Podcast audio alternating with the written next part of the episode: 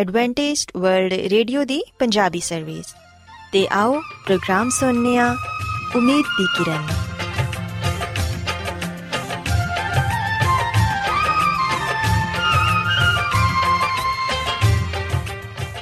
ਸਾਥਿਓ, ਮੈਂ ਤੁਹਾਡੀ ਮੇਜ਼ਬਾਨ ਫਰਾਸਲੀਮ ਪ੍ਰੋਗਰਾਮ ਉਮੀਦ ਦੀ ਕਿਰਨ ਦੇ ਨਾਲ ਬੜੀ ਖਿਦਮਤ 'ਚ ਹਾਜ਼ਰ ਹਾਂ। ਸਾਡੀ ਪੂਰੀ ਟੀਮ ਵੱਲੋਂ ਪ੍ਰੋਗਰਾਮ ਸੁਣਨ ਵਾਲੇ ਸਾਰੇ ਸਾਥੀਆਂ ਨੂੰ ਸਾਡਾ ਮੁਹੱਬਤ ਤੇ ਖਲੂਸ ਭਰਾ ਸਲਾਮ ਕਬੂਲ ਹੋਏ ਸਾਥਿਓ ਉਮੀਦ ਕਰਨੀਆ ਕਿ ਤੁਸੀਂ ਸਾਰੇ ਖੁਦਾ ਤਾਲਾ ਦੇ ਫਜ਼ਲੋ ਕਰਮ ਨਾਲ ਖੈਰੀਅਤ ਨਾਲ ਹੋ ਤੇ ਅੱਜ ਦੇ ਪ੍ਰੋਗਰਾਮ ਦੀ ਤਫਸੀਲ ਕੁਝ ਇਸ ਤਰ੍ਹਾਂ ਹੈ ਕਿ ਪ੍ਰੋਗਰਾਮ ਦਾ ਆਗਾਜ਼ ਇੱਕ ਖੂਬਸੂਰਤ ਗੀਤ ਨਾਲ ਕੀਤਾ ਜਾਏਗਾ ਤੇ ਗੀਤ ਦੇ ਬਾਅਦ ਖੁਦਾ ਦੇ ਖਾਦਮ ਅਜ਼ਮਤ ਇਮਨੁਅਲ ਖੁਦਾਵੰਦ ਦੇ ਇਲਾਹੀ ਪਾਕਲਾਮ ਚੋਂ ਪੈਗਾਮ ਪੇਸ਼ ਕਰਨਗੇ ਇਸ ਤੋਂ ਇਲਾਵਾ ਸਾਥੀਓ ਪ੍ਰੋਗਰਾਮ ਦੇ ਆਖਿਰ 'ਚ ਇੱਕ ਹੋਰ ਖੂਬਸੂਰਤ ਗੀਤ ਤੁਹਾਡੀ ਖidmat 'ਚ ਪੇਸ਼ ਕੀਤਾ ਜਾਏਗਾ ਸੋ ਆਓ ਅੱਜ ਦੇ ਪ੍ਰੋਗਰਾਮ ਦਾ ਆਗਾਜ਼ ਇਸ ਰੂਹਾਨੀ ਗੀਤ ਨਾਲ ਕਰਨੇ ਆ।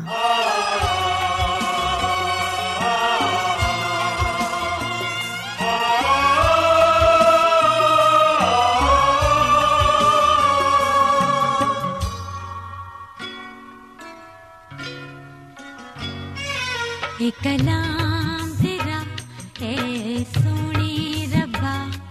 ਇਹ ਕਲਾਮ ਹੈ ਸੋਹਣੇ ਰੱਬਾ। ਇਹ ਬਖਸ਼ਿਸ਼ ਤੂੰ ਸਾਨੂੰ ਕੀਤੀ ਅਤਾ? ਇਹ ਬਖਸ਼ਿਸ਼ ਤੂੰ ਸਾਨੂੰ ਕੀਤੀ ਅਤਾ? ਇਹ ਕਲਾਮ ਤੇਰਾ ਹੈ ਸੋਹਣੀ ਰੱਬਾ। ਇਹ ਕਲਾਮ ਤੇਰਾ ਹੈ ਸੋਹਣੀ ਰੱਬਾ। ਇਹ ਬਖਸ਼ਿਸ਼ ਤੂੰ ਸਾਨੂੰ ਕੀਤੀ ਅਤਾ? ਇਹ ਬਖਸ਼ਿਸ਼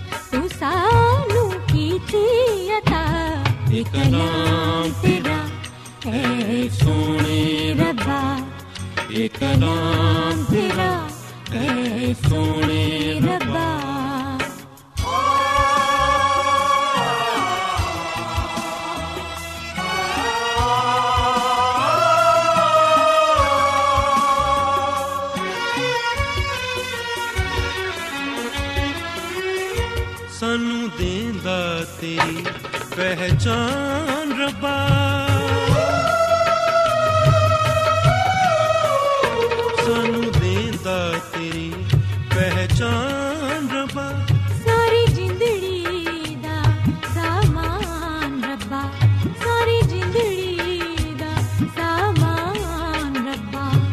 ਸਾਰੀ ਰੋਗਾਂ ਤੋਂ ਦੇਂਦਾ ਸ਼ਫਾ।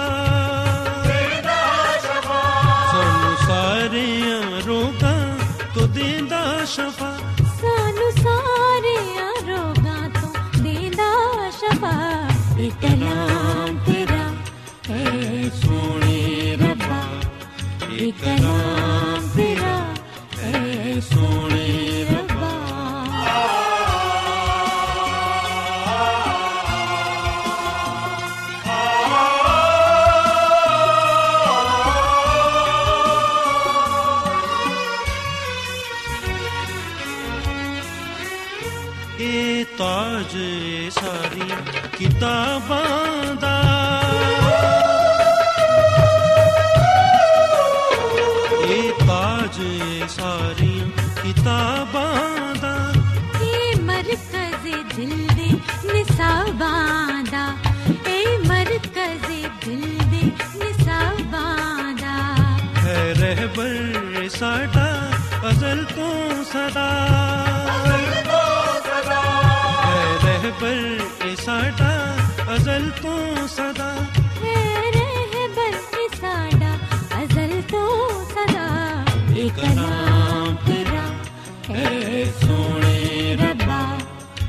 ਇਹ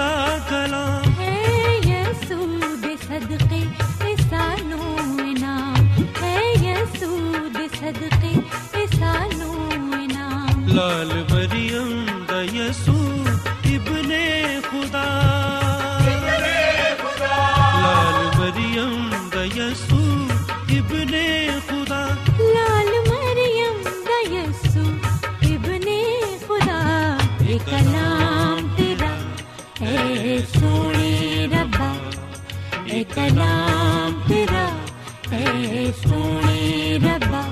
ਏ ਬਖਸ਼ਿਸ਼ ਤੂੰ ਸਾਨੂੰ ਕੀਤੀ ਅਤਾ।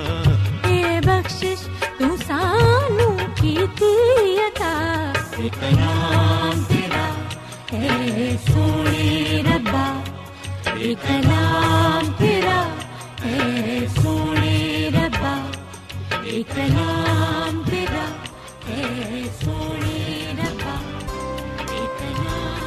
ਰੋਜ਼ਾਨਾ ਐਡਵੈਂਟਿਸਟ ਵਰਲਡ ਰੇਡੀਓ 24 ਘੰਟੇ ਦਾ ਪ੍ਰੋਗਰਾਮ ਜਨੂਬੀ ਏਸ਼ੀਆ ਦੇ ਲਈ ਪੰਜਾਬੀ ਉਰਦੂ ਅੰਗਰੇਜ਼ੀ ਸਿੰਧੀ ਤੇ ਦੂਜੀਆਂ ਬਹੁਤ ਸਾਰੀਆਂ ਜ਼ੁਬਾਨਾਂ ਵਿੱਚ ਨਸ਼ਰ ਕਰਦਾ ਹੈ ਸਿਹਤ ਮਤਵਾਜ਼ਨ ਖੁਰਾਕ تعلیم ਖਾਨਦਾਨੀ ਜ਼ਿੰਦਗੀ ਤੇ ਬਾਈਬਲ ਮੁਕੱਦਸ ਨੂੰ ਸਮਝਣ ਦੇ ਲਈ ਐਡਵੈਂਟਿਸਟ ਵਰਲਡ ਰੇਡੀਓ ਜ਼ਰੂਰ ਸੁਨੋ ਸਾਡੀ ਪੰਜਾਬੀ ਸਰਵਿਸ ਦਾ ਪਤਾ ਲਿਖ ਲਵੋ ਇੰਚਾਰਜ ਪ੍ਰੋਗਰਾਮ ਉਮੀਦ ਦੀ ਕਿਰਨ post box number 32 Lahore Pakistan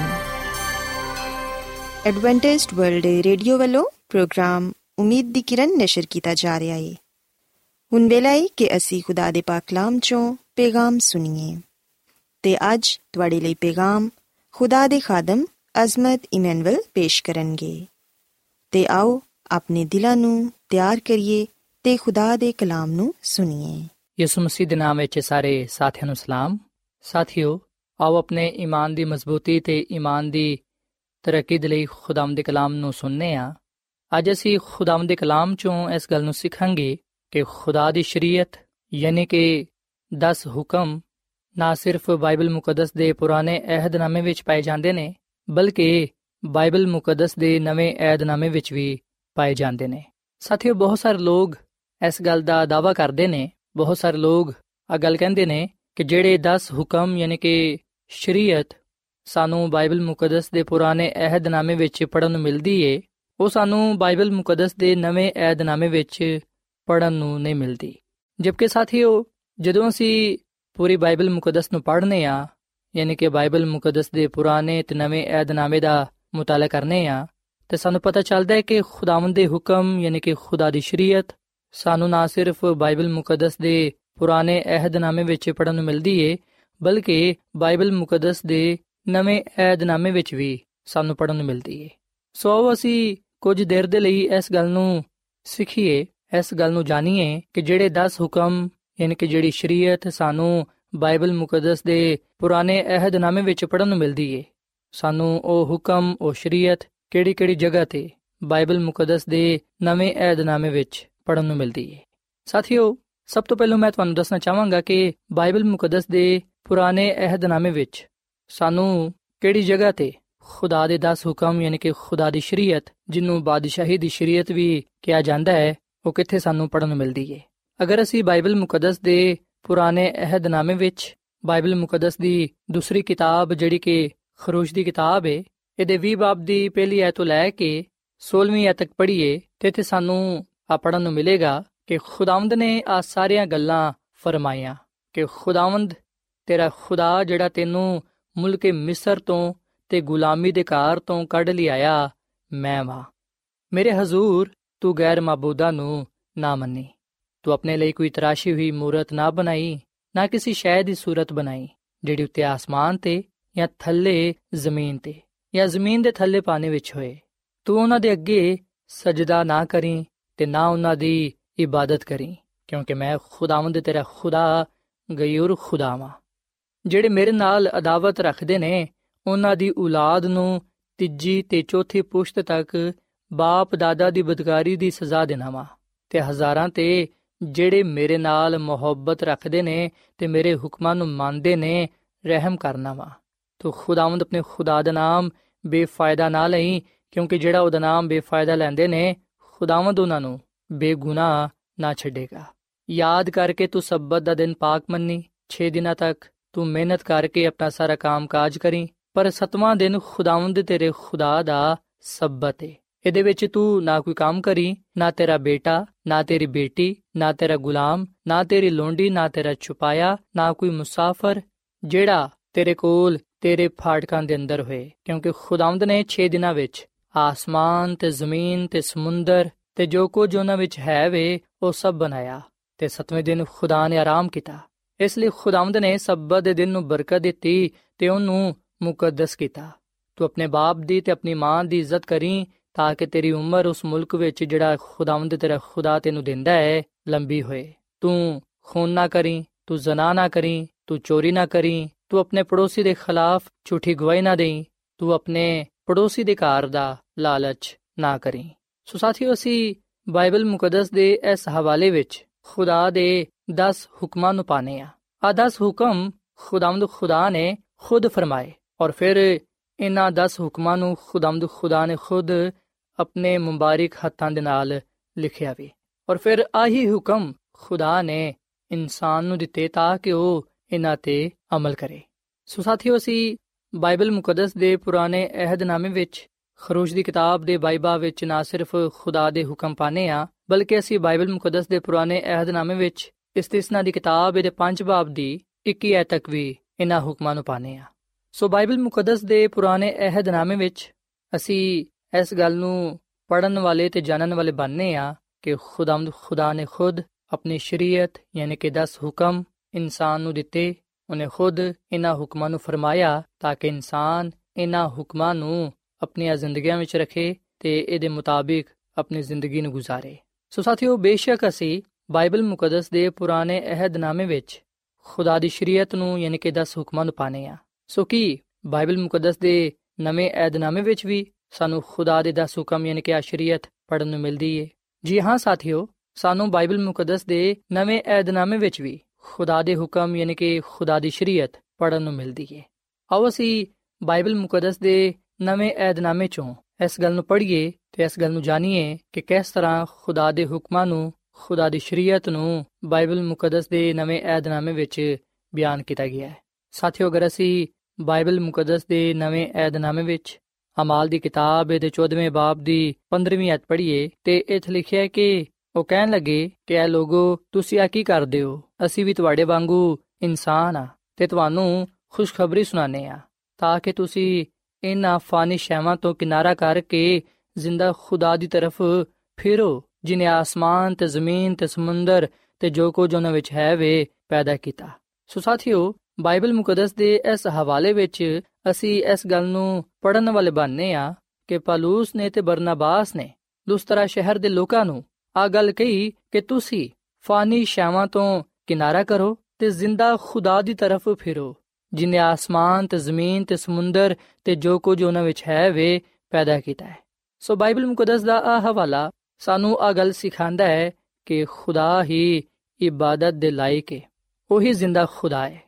ਤੇ ਜਿਵੇਂ ਕਿ ਸਾਥੀਓ, ਅਸਾਂ ਬਾਈਬਲ ਮੁਕੱਦਸ ਦੇ ਪੁਰਾਣੇ ਅਹਿਦਨਾਮੇ ਵਿੱਚ ਖੁਦਾ ਦਾ ਪਹਿਲਾ ਹੁਕਮ ਪਾਇਆ। ਖੁਦਾ ਨੇ ਫਰਮਾਇਆ ਹੈ ਕਿ ਮੇਰੇ ਹਜ਼ੂਰ ਤੂੰ ਗੈਰ ਮਬੂਦਾ ਨੂੰ ਨਾ ਮੰਨੀ ਸੋ ਬਾਈਬਲ ਮੁਕੱਦਸ ਦੇ ਇਸ ਹਵਾਲੇ ਵਿੱਚ ਵੀ ਇਹ ਗੱਲ ਬਿਆਨ ਕੀਤੀ ਗਈ ਹੈ ਕਿ ਖੁਦਾ ਹੀ ਇਬਾਦਤ ਦੇ ਲਾਇਕ ਹੈ ਬਾਈਬਲ ਮੁਕੱਦਸ ਦੇ ਨਵੇਂ ਅਹਿਦਨਾਮੇ ਵਿੱਚ ਪਲੂਸ ਰਸੂਲ ਦਾ ਪਹਿਲਾ ਖਤ ਕਰੰਥਿਓ ਦੇ ਨਾਮ ਦੇ 10ਵੇਂ ਬਾਬ ਦੀ 14ਵੀਂ ਆਇਤ ਵਿੱਚ ਅਸੀਂ ਇਹ ਗੱਲ ਪੜ੍ਹਨੇ ਆ ਇਸ ਲਿਖਿਆ ਕਿ ਐ ਮੇਰੇ ਪਿਆਰੋ ਬੁੱਤ ਪ੍ਰਸਤੀ ਤੋਂ ਭੱਜੋ ਸੋ ਅਸੀਂ ਵੀ ਨੇ ਕਿ ਇਸ ਜਗ੍ਹਾ ਤੇ ਇਹ ਗੱਲ ਬਿਆਨ ਕੀਤੀ ਗਈ ਹੈ ਕਿ ਅਸੀਂ ਬੁੱਤ ਪ੍ਰਸਤੀ ਤੋਂ ਦੂਰ ਰਹੀਏ ਅਸੀਂ ਉਹਨਾਂ ਸ਼ੈਵਾਂ ਦੀ ਇਬਾਦਤ ਨਾ ਕਰੀਏ, ਜਿਹੜੀਆਂ ਕਿ ਮਹਿਜ਼ ਬੁੱਤ ਨੇ, ਅਸੀਂ ਹਰ ਤਰ੍ਹਾਂ ਦੀ ਬੁੱਤ ਪਰਸਤੀ ਤੋਂ ਦੂਰ ਰਹੀਏ, ਕਿਉਂਕਿ ਖੁਦਾ ਦਾ ਆ ਹੁਕਮ ਹੈ। ਸਾਥੀਓ, ਜਿਵੇਂ ਕਿ ਅਸਾ ਬਾਈਬਲ ਮੁਕੱਦਸ ਦੇ ਪੁਰਾਣੇ ਅਧਨਾਮੇ ਵਿੱਚ ਖੁਦਾ ਦਾ ਦੂਜਾ ਹੁਕਮ ਆ ਪਾਇਆ ਹੈ, ਕਿ ਤੂੰ ਆਪਣੇ ਲਈ ਕੋਈ ਤਰਾਸ਼ੀ ਹੋਈ ਮੂਰਤ ਨਾ ਬਣਾਈ। ਸੋ ਇਥੇ ਵੀ ਇਹ ਗੱਲ ਬਿਆਨ ਕੀਤੀ ਗਈ ਹੈ ਕਿ ਬੁੱਤ ਪ੍ਰਸਤੀ ਤੋਂ ਦੂਰ ਰਹੋ। ਸੋ ਅਸੀਂ ਵੀ ਨੇ ਕਿ ਬਾਈਬਲ ਮੁਕੱਦਸ ਦਾ ਨਵਾਂ ਏਧਨਾਮਾ ਵੀ ਖੁਦਾ ਦੀ ਸ਼ਰੀਅਤ ਨੂੰ, ਉਹਦੇ ਹੁਕਮਾਂ ਨੂੰ ਬਿਆਨ ਕਰਦਾ ਹੈ ਕਿ ਅਸੀਂ ਬੁੱਤਾਂ ਦੀ ਇਬਾਦਤ ਨਾ ਕਰੀਏ। ਤਰਾਸ਼ੀ ਹੋਈ ਮੂਰਤ ਨਾ ਬਣਾਈਏ, ਉਹਨਾਂ ਦੇ ਅੱਗੇ ਨਾ ਝੁਕੀਏ, ਬਲਕਿ ਜ਼ਿੰਦਾ ਖੁਦਾ ਦੀ ਹੀ ਇਬਾਦਤ ਕਰੀਏ। ਫਿਰ ਸਾਥੀਓ, ਜਿਵੇਂ ਕਿ ਅਸਾਂ ਬਾਈਬਲ ਮੁਕੱਦਸ ਦੇ ਪੁਰਾਣੇ ਅਧਨਾਮੇ ਵਿੱਚ ਖੁਦਾ ਦਾ ਆ ਹੁਕਮ ਪਾਇਆ ਹੈ ਕਿ ਤੂੰ ਖੁਦਾ ਦਾ ਨਾਮ ਬੇਫਾਇਦਾ ਨਾ ਲਈ, ਅਸੀਂ ਵੀ ਨੇ ਕਿ ਆਹੀ ਹੁਕਮ ਸਾਨੂੰ ਬਾਈਬਲ ਮੁਕੱਦਸ ਦੇ ਨਵੇਂ ਅਧਨਾਮੇ ਵਿੱਚ ਵੀ ਪੜਨ ਨੂੰ ਮਿਲਦਾ ਹੈ। ਅਗਰ ਅਸੀਂ ਯਾਕੂਬ ਦਾ ਖਤ, ਇਹਦੇ 5 ਬਾਬ ਦੀ 12ਵੀਂ ਐਤ ਪੜ੍ਹੀਏ, ਤੇ ਇੱਥੇ ਲਿਖਿਆ ਹੈ ਕਿ, ਐ ਮੇਰੇ ਭਰਾਵੋ ਸਾਰਿਆਂ ਨਾਲੋਂ ਵੱਧ ਕੇ ਗੱਲ ਆਏ ਕਿ ਕਸਮ ਨਾ ਖਾਓ। ਨਾ ਆਸਮਾਨ ਦੀ, ਨਾ ਜ਼ਮੀਨ ਦੀ, ਨਾ ਕਿਸੇ ਹੋਰ ਸ਼ੈ ਦੀ। ਬਲਕਿ ਹਾਂ ਦੀ ਜਗ੍ਹਾ ਹਾਂ ਕਰੋ ਤੇ ਨਹੀਂ ਦੀ ਜਗ੍ਹਾ ਨਹੀਂ, ਤਾਂ ਕਿ ਸਜ਼ਾ ਦੇ ਲਾਇਕ ਨਾ ਠਹਿਰੋ। ਸੋ ਸਾਥੀਓ, ਖੁਦਾਵੰਦ ਦਾ ਕਲਾਮ ਫਰਮਾਂਦਾ ਹੈ ਕਿ ਅਸੀਂ ਖੁਦਾ ਦਾ ਨਾਮ ਬੇਫਾਇਦਾ ਨਾ ਲਈਏ, ਅਸੀਂ ਬੇਫਾਇਦਾ ਗੱਲਾਂ ਵਿੱਚ ਖੁਦਾ ਦਾ ਨਾਮ ਨਾ ਲਈਏ। ਅਸੀਂ ਵੇਖਨੇ ਕਿ ਬਹੁਤ ਸਾਰੇ ਲੋਕ ਬੇਫਾਇਦਾ ਹੀ ਕਸਮ ਖਾਂਦੇ ਨੇ ਤੇ ਆਪਣੀ ਕਸਮ ਵਿੱਚ ਉਹ ਖੁਦਾ ਦਾ ਨਾਮ ਲੈ ਕੇ ਕਸਮ ਖਾਂਦੇ ਨੇ। ਆਪਣੇ ਆਪ ਨੂੰ ਸੱਚ ਸਾਬਤ ਕਰਨ ਵਾਸਤੇ ਉਹ ਖੁਦਾ ਦੀ ਕਸਮ ਖਾਂਦੇ ਨੇ। ਜਦਕਿ ਖੁਦਾ ਦਾ ਕਲਾਮ ਫਰਮਾਂਦਾ ਹੈ ਕਿ ਹਾਂ ਦੀ ਜਗ੍ਹਾ ਹਾਂ ਕਰੋ ਤੇ ਨਹੀਂ ਦੀ ਜਗ੍ਹਾ ਨਹੀਂ, ਤਾਂ ਕਿ ਸਜ਼ਾ ਦੇ ਲਾਇਕ ਨਾ ਠਹਿਰੋ। ਸੋ ਸਾਥੀਓ, ਅਸਾਂ ਖੁਦਾ ਦੇ ਨਾਮ ਦੀ ਕਸਮ ਨਹੀਂ ਖਾਣੀ ਅਸਾਂ ਬੇਫਾਇਦਾ ਗੱਲਾਂ ਵਿੱਚ ਖੁਦਾ ਦਾ ਨਾਮ ਨਹੀਂ ਲੈਣਾ। ਔਰ ਫਿਰ ਅਸੀਂ ਜਿਹੜਾ ਚੌਥਾ ਹੁਕਮ ਸ਼ਰੀਅਤ ਵਿੱਚ ਪਾਣੇ ਆ ਜਿਵੇਂ ਕਿ ਅਸਾਂ ਬਾਈਬਲ ਮੁਕੱਦਸ ਦੇ ਪੁਰਾਣੇ ਅਹਿਦਨਾਮੇ ਵਿੱਚ ਪੜ੍ਹਿਆ ਕਿ ਯਾਦ ਕਰਕੇ ਤੂੰ ਸਬਤ ਦਾ ਦਿਨ ਪਾਕ ਮੰਨੀ। ਆਹੀ ਹੁਕਮ ਸਾਨੂੰ ਬਾਈਬਲ ਮੁਕੱਦਸ ਦੇ ਨਵੇਂ ਅਹਿਦਨਾਮੇ ਵਿੱਚ ਵੀ ਪੜਨ ਨੂੰ ਮਿਲਦਾ ਹੈ।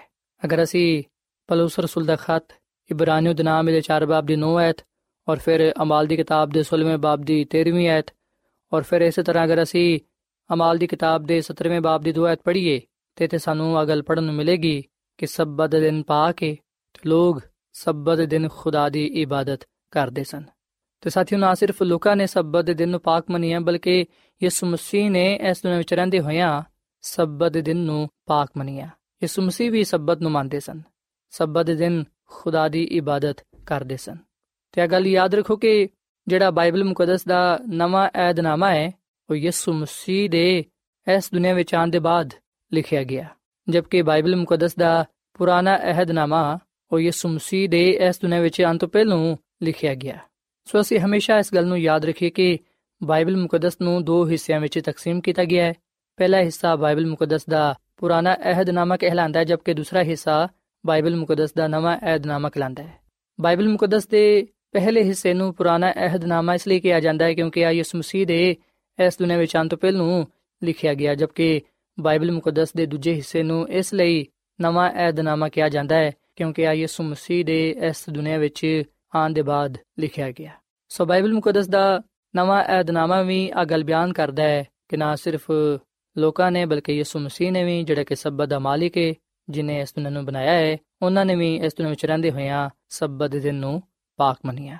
ਔਰ ਫਿਰ ਸਾਥੀਓ ਜਿਵੇਂ ਕਿ ਅਸਾਂ ਬਾਈਬਲ ਮੁਕੱਦਸ ਦੇ ਪੁਰਾਣੇ ਅਧਨਾਮੇ ਵਿੱਚ ਆ ਗੱਲ ਪੜ੍ਹੀ, ਖੁਦਾ ਦਾ ਆ ਹੁਕਮ ਹੈ ਕਿ ਤੂੰ ਆਪਣੇ ਬਾਪ ਦੀ ਤੇ ਆਪਣੀ ਮਾਂ ਦੀ ਇੱਜ਼ਤ ਕਰੇ। ਸ਼ਰੀਅਤ ਵਿੱਚ ਅਸੀਂ ਆ ਖੁਦਾ ਦਾ ਪੰਜਵਾਂ ਹੁਕਮ ਪਾਨੇ ਆ ਜਦਕਿ ਆਹੀ ਹੁਕਮ ਅਸੀਂ ਬਾਈਬਲ ਮੁਕੱਦਸ ਦੇ ਨਵੇਂ ਅਧਨਾਮੇ ਵਿੱਚ ਵੀ ਪੜਨ ਵਾਲੇ ਬਣਨੇ ਆ। ਇਫਸੀਓਂ ਦੇ ਖਤ ਦੇ 6 ਬਾਬ ਦੀ 2 ਐਤ ਵਿੱਚ ਆ ਗੱਲ ਬਿਆਨ ਕੀਤੀ ਗਈ ਹੈ ਕਿ ਬੱਚੇ ਆਪਣੇ ਮਾਪੇ ਦੀ ਇੱਜ਼ਤ ਕਰਨ। ਔਰ ਫਿਰ ਸਾਥੀਓ ਅਸੀਂ ਖੁਦਾ ਦਾ ਛਟਾ ਹੁਕਮ ਜਿਹੜਾ ਪਾਨੇ ਆ, ਜਿਵੇਂ ਕਿ ਅਸਾਂ ਬਾਈਬਲ ਮੁਕੱਦਸ ਦੇ ਪੁਰਾਣੇ ਅਧਨਾਮੇ ਵਿੱਚ ਪੜ੍ਹਿਆ ਹੈ ਕਿ ਤੂੰ ਖੂਨ ਨਾ ਕਰੀ, ਯਾਨੀ ਕਿ ਕਤਲ ਨਾ ਕਰੀ, ਆਹੀ ਹੁਕਮ ਅਸੀਂ ਬਾਈਬਲ ਮੁਕੱਦਸ ਦੇ ਨਵੇਂ ਅਧਨਾਮੇ ਵਿੱਚ ਵੀ ਪਾਨੇ ਆ। ਅਗਰ ਅਸੀਂ ਪਲੂਸ ਰਸੂਲ ਦਾ ਖਤ ਰੋਮੀਓ ਦੇ ਨਾਮ ਦੇ 13ਵੇਂ ਬਾਬ ਦੀ ਨੁਆਇਤ ਪੜ੍ਹੀਏ, ਤੇ ਇੱਥੇ ਵੀ ਇਹ ਗੱਲ ਬਿਆਨ ਕੀਤੀ ਗਈ ਹੈ ਕਿ ਆ ਫਰਮਾਇਆ ਗਿਆ ਹੈ ਕਿ ਤੂੰ ਖੂਨ ਨਾ ਕਰੀ, ਯਾਨੀ ਕਿ ਕਤਲ ਨਾ ਕਰੀ।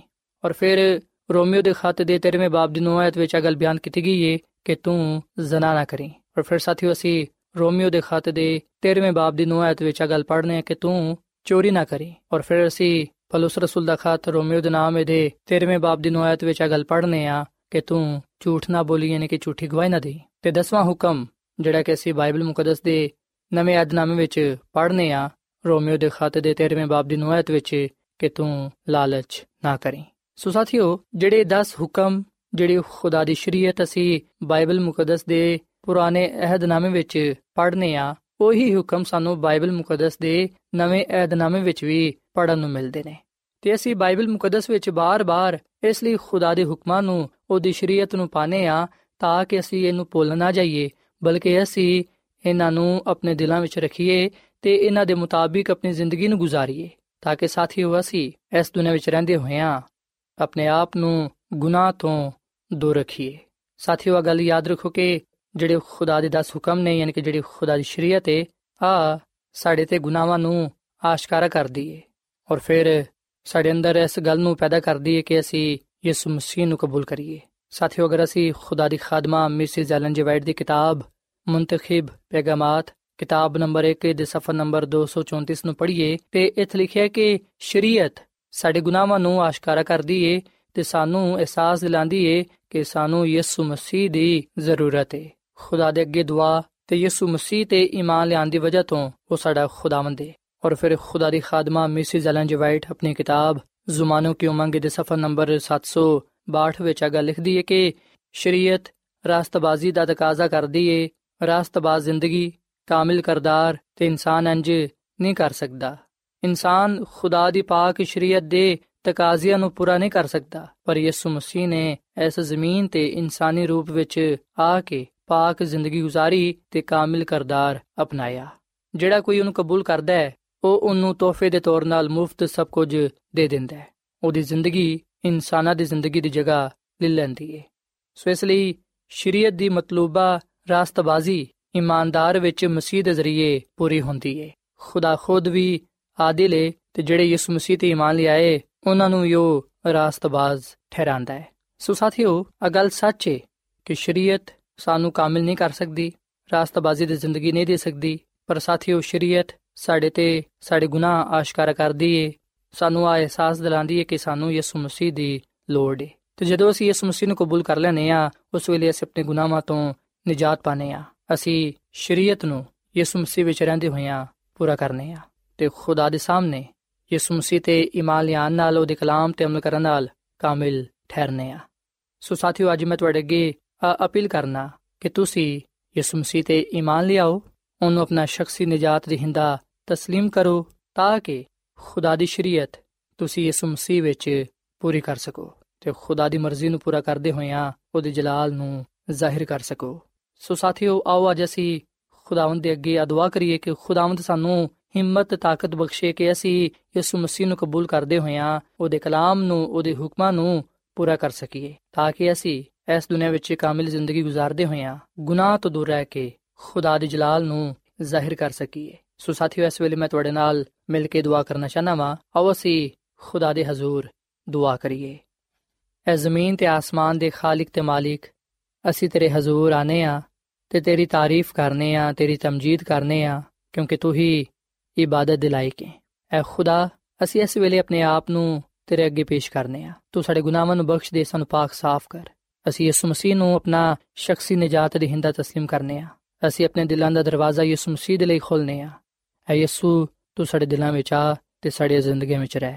ਤੇ ਸਾਨੂੰ ਤੌਫੀਕ ਦੇ ਕੇ ਅਸੀਂ ਤੇਰੀ ਸ਼ਰੀਅਤ ਤੇ, ਤੇਰੇ ਹੁਕਮਾਂ ਤੇ ਅਮਲ ਕਰ ਸਕੀਏ। ਕਿਉਂਕਿ ਤੇਰਾ ਫਰਮਾਨ ਹੈ ਕਿ ਜਿਹੜਾ ਤੇਰੇ ਨਾਲ ਮੁਹੱਬਤ ਰੱਖਦਾ ਹੈ, ਉਹ ਤੇਰੇ ਹੁਕਮਾਂ ਤੇ ਅਮਲ ਕਰਦਾ ਹੈ। ਐ ਖੁਦਾਵੰਦ, ਸਾਨੂੰ ਆਪਣੇ ਕਲਾਮ ਤੇ, ਆਪਣੇ ਹੁਕਮਾਂ ਤੇ ਅਮਲ ਕਰਨ ਦੀ ਤੌਫੀਕ ਦੇ। ਮੈਂ ਦੁਆ ਕਰਨਾ ਵਾ ਇਹਨਾਂ ਅਜ਼ੀਜ਼ਾਂ ਵਾਸਤੇ ਜਿਨ੍ਹਾਂ ਨੇ ਤੇਰੇ ਕਲਾਮ ਨੂੰ ਸੁਨਿਆ ਹੈ, ਇਹਨਾਂ ਨੂੰ ਤੂੰ ਬੜੀ ਬਰਕਤ ਦੇ। ਇਹਨਾਂ ਦੇ ਖਾਨਦਾਨਾਂ ਨੂੰ ਬੜੀ ਬਰਕਤ ਦੇ। ਐ ਖੁਦਾਵੰਦ, ਆ ਲੋਗ ਤੇਰੇ ਨਾਲ ਪਿਆਰ, ਮੁਹੱਬਤ ਕਰਦੇ ਨੇ, ਤੇਰੇ ਹੁਕਮਾਂ ਤੇ ਚੱਲਦੇ ਨੇ ਤੇ ਯਿਸੂ ਮਸੀਹ ਤੇ ਈਮਾਨ ਲਿਆਉਂਦੇ ਨੇ। ਇਹਨਾਂ ਦੇ ਗੁਨਾਹਾਂ ਨੂੰ, ਇਹਨਾਂ ਦੀਆਂ ਬਿਮਾਰੀਆਂ ਨੂੰ ਤੂੰ ਦੂਰ ਕਰ ਦੇ। ਇਹਨਾਂ ਨੂੰ ਤੂੰ ਬੜੀ ਬਰਕਤ ਦੇ। ਸਾਨੂੰ ਸਾਰਿਆਂ ਨੂੰ ਤੂੰ ਆਪਣੇ ਜਲਾਲ ਦੇ ਲਈ ਇਸਤੇਮਾਲ ਕਰ, ਕਿਉਂਕਿ ਇਹ ਸਭ ਕੁਝ ਮੰਗ ਲੈਨੇ ਆ ਖੁਦਾਮ ਦੀ ਯਿਸੂ ਮਸੀਹ ਦੇ ਨਾਮ ਵਿੱਚ। ਆਮੀਨ। ਖੁਦਾ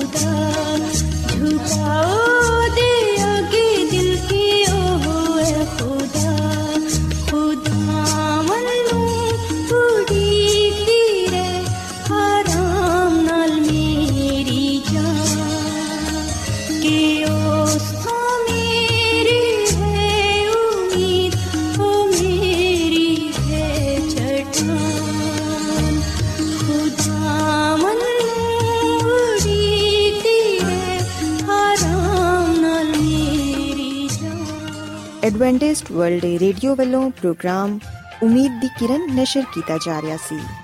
ਉਮੀਦ ਕਰਨੇ ਆ ਕਿ ਅੱਜ ਦਾ ਪ੍ਰੋਗਰਾਮ ਤੁਹਾਨੂੰ ਪਸੰਦ ਆਇਆ ਹੋਵੇਗਾ।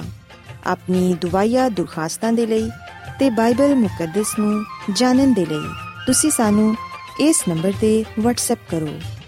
ਨੰਬਰ ਨੋਟ ਕਰ ਲਵੋ 001 747 281 2849 ਸਾਥਿਓ ਤੁਸੀਂ ਸਾਡੇ ਪ੍ਰੋਗਰਾਮ ਇੰਟਰਨੈਟ ਤੇ ਵੀ ਸੁਣ ਸਕਦੇ ਹੋ।